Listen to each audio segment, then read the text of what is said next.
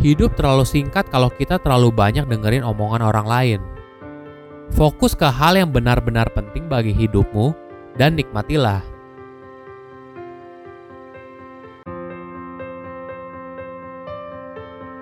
Halo semuanya, nama saya Michael. Selamat datang di channel saya, Sikutu Buku. Kali ini saya akan membahas buku The Subtle Art of Not Giving a F karya Mark Manson.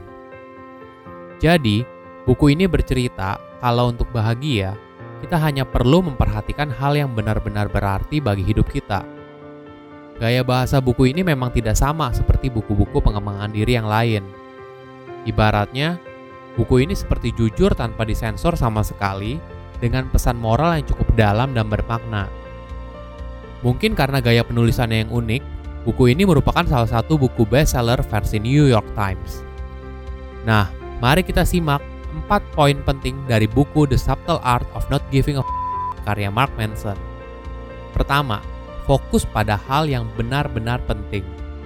Hidup adalah tentang menentukan prioritas hal apa yang perlu kita dengerin. Tapi, sering kali kita terjebak pada hal-hal yang tidak penting.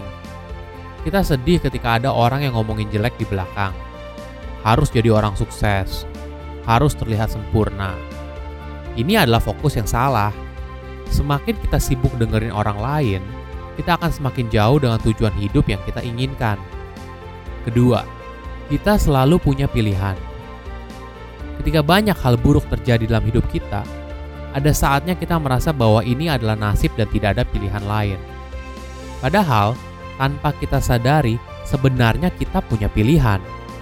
Seperti contoh, ketika kita sedang ada di luar rumah dan tiba-tiba hujan, kita tetap punya pilihan. Kita bisa cari tempat untuk berteduh, pakai payung, pakai jas hujan, atau bisa saja kita mengumpat langit karena turun hujan. Tentu saja ada hal yang tidak bisa kita kontrol. Tapi, kebahagiaan kita pribadi adalah tanggung jawab kita sendiri dan pilihan ada di tangan kita. Ketiga, kegagalan bukan masalah. Manson bercerita saat dirinya memutuskan untuk mengundurkan diri sebagai karyawan dan mulai keliling dunia, lalu membuka usahanya sendiri. Tentu saja hal ini merupakan tanggung jawab yang sangat besar. Tidak ada lagi gaji bulanan, dan hidup dia sepenuhnya bergantung pada dirinya sendiri, baik setiap kesuksesan maupun setiap kegagalannya. Awalnya mungkin menakutkan, tapi setelah dijalani dan melewati berbagai kegagalan, ternyata itu merupakan pilihan yang tepat. Kalau saja dia tidak berhenti menjadi karyawan saat itu, mungkin Manson tidak akan menjadi penulis buku bestseller versi New York Times seperti sekarang. Hidup bahagia dengan menikmati masalah. Mayoritas orang selalu hidup untuk menjauhi masalah. Padahal, selama kita masih hidup, pasti selalu ada masalah di dalam hidup kita. Manson menawarkan sudut pandang yang berbeda dalam melihat masalah.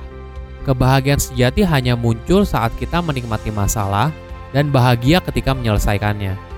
Mungkin kalau diibaratkan, kita harus melihat masalah seperti kita menyusun puzzle. Walaupun rumit, kita bahagia saat menyelesaikan puzzle. Ketika kita selesai menyelesaikan puzzle, muncul masalah baru, kita sekarang bingung harus melakukan apa. Nah, itulah sebabnya kita tidak bisa menjauhi masalah. Terimalah masalah sebagai bagian dari hidup dan selesaikanlah masalah yang muncul. Akhir kata, hidup terlalu singkat kalau kita terlalu banyak dengerin omongan orang lain. Fokus ke hal yang benar-benar penting bagi hidupmu dan nikmatilah. Silahkan komen di kolom komentar, insight apa yang kalian dapat ketika baca buku ini. Selain itu, komen juga Mau buku apa lagi yang saya review di video berikutnya? Saya undur diri. Jangan lupa subscribe channel YouTube Sikutu Buku untuk versi animasinya. Bye bye.